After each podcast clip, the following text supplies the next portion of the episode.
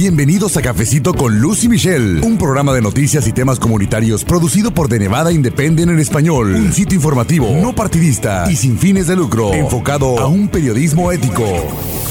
Llegamos a un episodio más de Cafecito con Lucy Michelle. Este es el podcast en español de The Nevada Independent. Les saluda Luz Gray. Yo soy periodista, editora con este medio de comunicación. Y bueno, si usted tiene oportunidad también de revisar las redes sociales, ahí nos va a encontrar. Y principalmente le comento a usted que somos un sitio de noticias, un grupo periodístico no partidista sin fines de lucro que le informa a través del internet todos los días. En este caso, pues en español. Así que allí nos puede encontrar usted. Y en este episodio le preparamos información que tiene que ver con esta sesión especial que se ha llevado a cabo aquí en Nevada, en la legislatura estatal, para abordar un tema bastante importante y también donde los legisladores pues tienen ante sí un reto de tomar decisiones difíciles, porque estamos hablando de un déficit presupuestario de 1.2 billones de dólares. Así que están revisando en estos días qué fuentes se pueden recortar y bueno, desde luego el efecto que va a tener en diversas áreas aquí en el estado, principalmente la educación y la salud, entre otras. Así que de eso le vamos a estar informando, cómo es que se convoca una sesión especial, y también le vamos a presentar una reseña de la trayectoria del doctor Fermín Leguén. Él es jefe de salud del condado Clark, originario de Cuba, y bueno, cómo es que precisamente su trayectoria en diferentes partes del mundo y en esos proyectos que él ha realizado a lo largo de su carrera, pues cómo le está ayudando ahora a enfrentar este reto tan grande que tiene que ver con el COVID-19, y nos va a hablar también acerca de esta alta incidencia de casos COVID-19 en la comunidad hispana. Le invito a escuchar.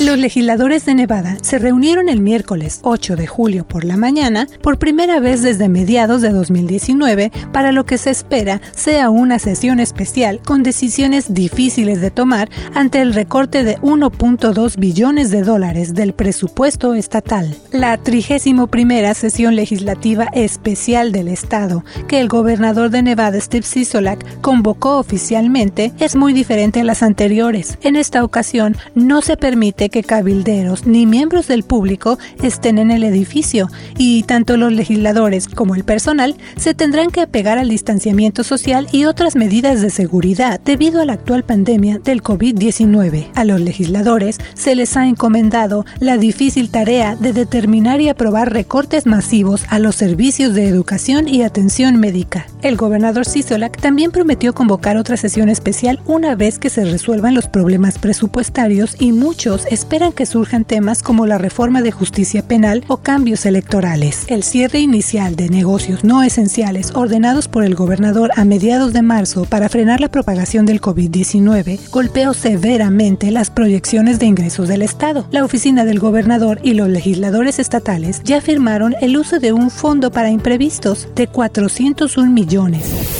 ¿Cómo se convoca a una sesión especial? En circunstancias normales, la legislatura se reúne cada 2 años durante 120 días calendario a partir del primer lunes de febrero, pero la Constitución del estado le da al gobernador la capacidad de llamar a una sesión legislativa especialmente convocada por ocasiones extraordinarias. La legislatura también puede convocar a la sesión con el apoyo de 2/3 de sus miembros. La Constitución limita la duración de una sesión especial a 20 días calendario, incluyendo el día en que se convoca, y exige que finalice a la medianoche hora del Pacífico. El límite de 20 días no se aplica a sesiones especiales relacionadas con casos de destitución o revocación del gobernador, otros funcionarios estatales o judiciales o miembros de la legislatura.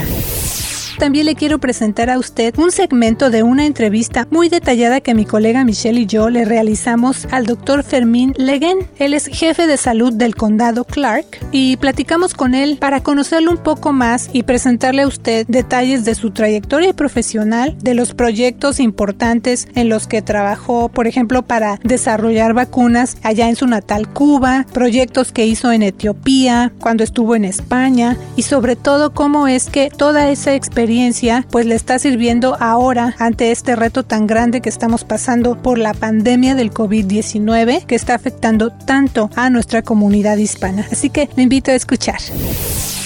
Doctor, muchas gracias por su tiempo y por esta entrevista. ¿Cómo está? Bueno, muchas gracias a usted, Luz, y gracias por la oportunidad de hablar con esta audiencia. Usted es una pieza clave en los esfuerzos del Distrito de Salud del Sur de Nevada y del Estado a la hora de informarle al público pues lo que está pasando con esta pandemia, y esto lo hace de manera bilingüe. Es un cargo, doctor, que implica una importante responsabilidad, desde luego, pero antes de hablar de esa parte, de entrar en materia en esa área en particular, queremos que precisamente el público pues conozca más de usted, en especial la comunidad latina, ahora que las autoridades sanitarias están redoblando sus esfuerzos de alcance para esta población. Así que nos gustaría conocer de la parte de su vida en Cuba. Ustedes nació en Guantánamo, ¿correcto? Sí, así es. Mi vida en Cuba fue la típica trayectoria de estudiante, y hasta que entré a estudiar medicina a la Universidad de La Habana. Allí en Cuba la carrera de medicina dura 6 años porque la parte de ciencias básicas está incorporada dentro de la carrera. Entonces eso hace que la carrera dure un poquito más que aquí. Y estuve, después de graduarme de medicina ahí en La Habana, estuve trabajando 3 años en una provincia que se llama Pinar del Río. Y después regresé a La Habana para hacer la especialidad de epidemiología. Es sinónimo de lo que aquí llamamos medicina preventiva, con un énfasis en enfermedades infecciosas y manejo de programas de salud. Estuve 3 años trabajando en Etiopía como asesor en el Ministerio de Salud Pública de ese país, mayormente trabajando con ellos en programas de inmunización, abriendo clínicas. Mayormente empezábamos por lo que eran servicios de inmunización, y después a partir de ahí se integraban otros servicios a la población allí. Eso me dio la oportunidad de conocer ese país, prácticamente todos los sitios, hasta los más remotos que existían en ese país, pues los pude conocer a través de este programa, que era un programa que se hacía en colaboración con la Organización Mundial de la Salud. Y también los asistía en otros programas como enfermedades respiratorias y un poco con lo que es el HIV/SIDA, que empezaba en aquella época. Y a mi regreso a Cuba estuve trabajando en el Instituto de Investigaciones Pedro Kourí, en investigaciones relacionadas con la enfermedad meningocócica y el desarrollo de una vacuna contra la meningitis del grupo B, que fue creada allí en Cuba en aquella época. Ya después de eso, en el año 91 yo salí de Cuba, salí con destino a España. Había sido invitado a impartir unas conferencias como parte de un entrenamiento de salud pública para médicos en Galicia, y ya es ahí, ya yo no regresé más a Cuba.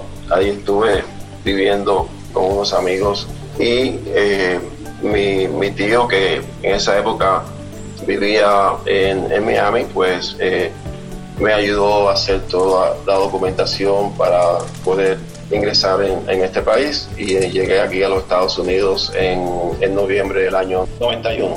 Cuba tiene una fuerte tradición de mandar doctores a otros países y en misiones humanitarias y cosas así. ¿Por qué es el sistema tan fuerte y hay tantos doctores para cada persona? La política del gobierno cubano de muchos años de enviar personal médico, personal de salud a otros países, es una combinación de punto de vista de intereses humanitarios, porque es una ayuda directa efectiva, generalmente a poblaciones que no tienen ese acceso a servicios de salud avanzados, y también es uno de los instrumentos políticos del gobierno cubano para interactuar o penetrar más fuertemente en otros territorios. Pero en sí, el efecto de la población de esos sitios es un beneficio a esas poblaciones, porque están recibiendo un servicio que de otra manera no hubiera recibido.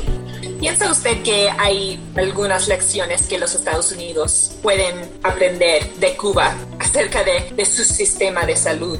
O sea, no es el hecho de aprender de Cuba el sistema de salud, es más bien cuáles son las políticas de salud, las dinámicas de cada país, ¿no?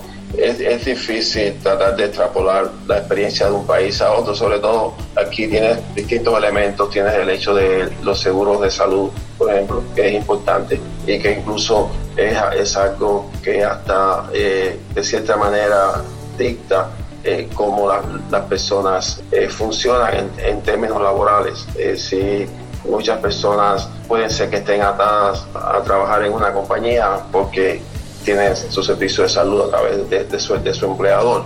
Si dejan ese trabajo y no consiguen un trabajo en otro sitio que el empleador le ofrezca un servicio, un seguro de salud similar, bueno, ya son una desventaja. O sea que todo esto entra entre las cosas que las personas tienen que considerar cuando hacen sus movimientos laborales.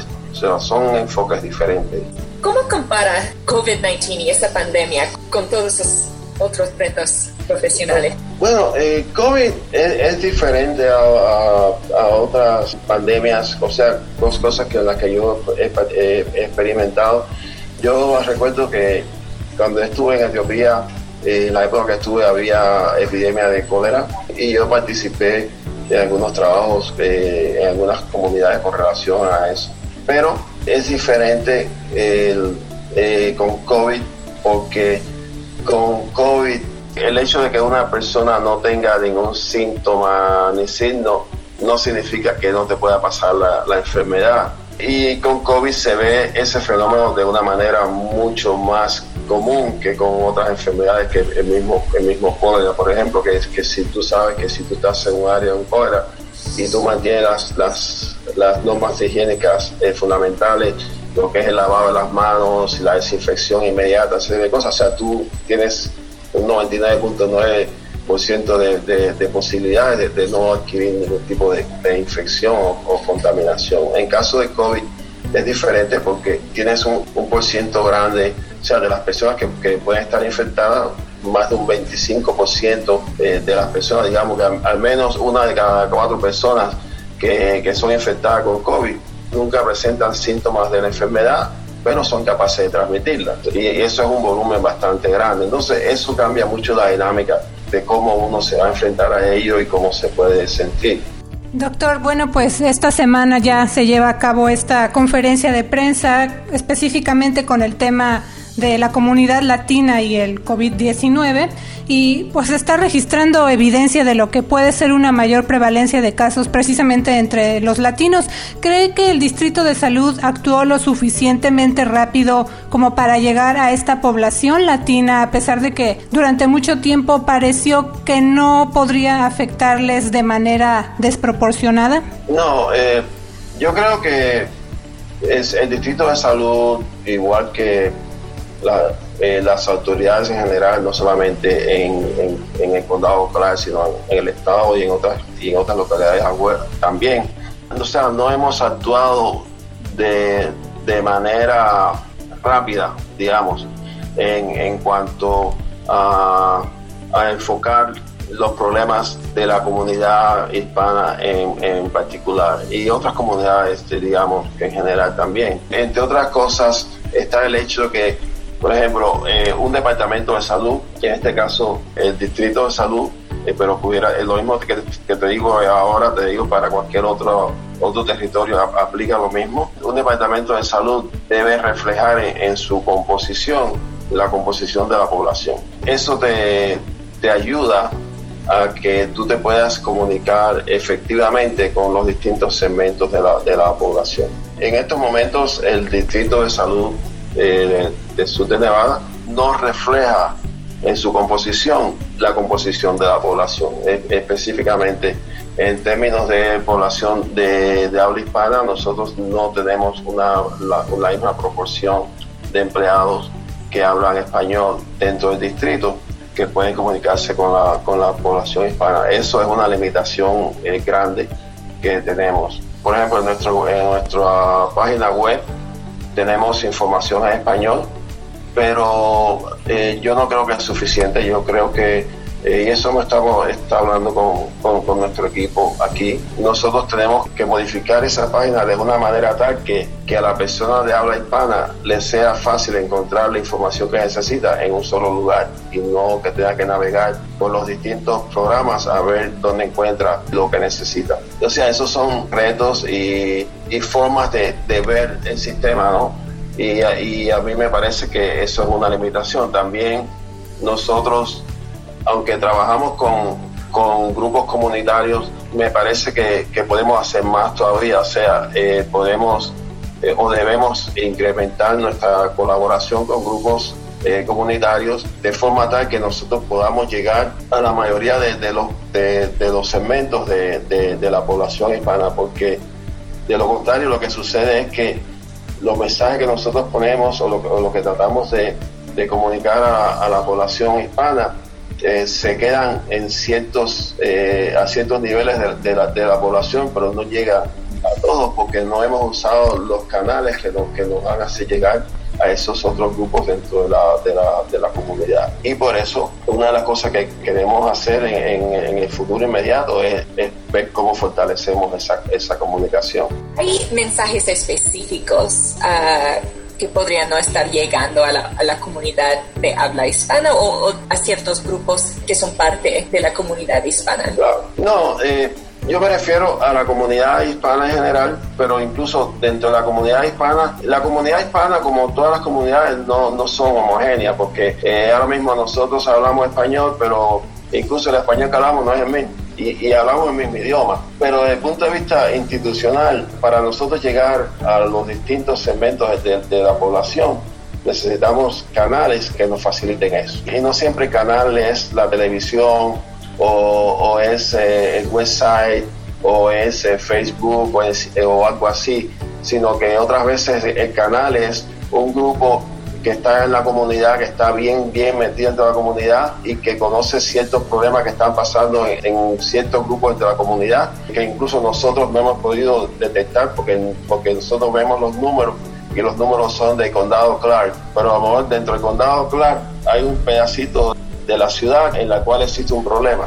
Y entonces, si nosotros tenemos alcance a los grupos que están en comunicación representando a ese segmento de la comunidad, ya sea en este caso hispano, pero puede ser también filipino o de otras etnias, pues entonces eso facilita que nosotros podamos intervenir y ayudarlos a ellos a solucionar el problema y buscar los recursos que los puedan ayudar. Por eso me refiero a los canales de comunicación y el acceso a la colaboración con grupos comunitarios, es como único puede lograr ese alcance. ¿Qué piensa cómo ha sido la respuesta del Distrito de Salud y la comunidad en Nevada hacia la pandemia? Yo pienso que la respuesta del distrito y del condado en general a la pandemia ha sido muy positiva. Nosotros hemos visto que ha habido una gran colaboración entre las distintas agencias aquí en el condado. Tanto nuestra colaboración con los hospitales ha sido tremenda, incluso con los distintos grupos de empresariales aquí, el aeropuerto, con el grupo de convenciones, bomberos, la policía, que son elementos importantes cuando nosotros estamos organizando respuestas comunitarias. Por ejemplo, un sitio para ofrecer la prueba de coronavirus. Para abrir esos sitios así masivos a la comunidad, tú necesitas un apoyo básico. Aquí el condado tiene un sistema de respuesta a desastres donde se coordinan los distintos elementos que cada intervención lleva. O sea, lo que hemos visto es que la población ha sido bien positiva a estas recomendaciones, no, lo cual no quiere decir que alguna persona u otra, por supuesto, se sienta malhumorada por todas estas medidas, lo cual es normal que suceda, pero cuando miramos lo que es la respuesta de la población, realmente ha sido muy positiva a lo que se ha estado haciendo aquí hasta ahora. how do you feel about where we're at? Here we are, 2 months after the pandemic sort of began. Are you feeling optimistic about things? And really, how has it changed you as a person? If you want to answer in Spanish. Okay. Yo diría que la diferencia entre hoy y hace 2 meses es que hoy día existe un mayor entendimiento de esta enfermedad, lo cual no significa que tenemos todo el conocimiento de ella, pero sí existe un mejor entendimiento de nosotros como autoridades sanitarias, pero también de la población. Y lo que hemos visto es que se ven menos manifestaciones de temor hacia la enfermedad, lo cual no quiere decir que no exista temor o preocupación acerca de la enfermedad, pero 2 meses atrás era mucho más tenso el sentimiento de la población e incluso nuestro en cuanto a cómo vamos a enfrentar esta situación. Desde el punto de vista personal, me siento extremadamente agotado. Me cuesta trabajo diferenciar cuál es el lunes del viernes o el domingo del miércoles. Y sobre todo, como dije anteriormente, lo que más me afecta es que no puedo estar cerca de personas que quisiera estar cerca. Le damos las gracias una vez más al doctor Fermín Leguén por esta entrevista que él nos concedió. Gracias por escuchar un episodio más de Cafecito con Lucy Michelle, este podcast que le presentamos cada semana y que le preparamos con muchísimo gusto, solamente con el fin de que usted se mantenga informado en nuestro idioma. Muchas gracias. Le saluda Luz Gray. Para la información más actualizada al momento, las noticias minuto a minuto, síguenos en redes sociales como The Nevada Independent en español, en Facebook, NB Indie en español, en Instagram, The Nevada Independent en español, nuestro estado, nuestras noticias, nuestra voz. Gracias por habernos acompañado a una emisión más de Cafecito con Luz y Michelle. Un programa de noticias y temas comunitarios producido por The Nevada Independent en español, un sitio informativo, no partidista y sin fines de lucro, enfocado a un periodismo ético. The Nevada Independent en español, nuestro estado, nuestras noticias, nuestra voz.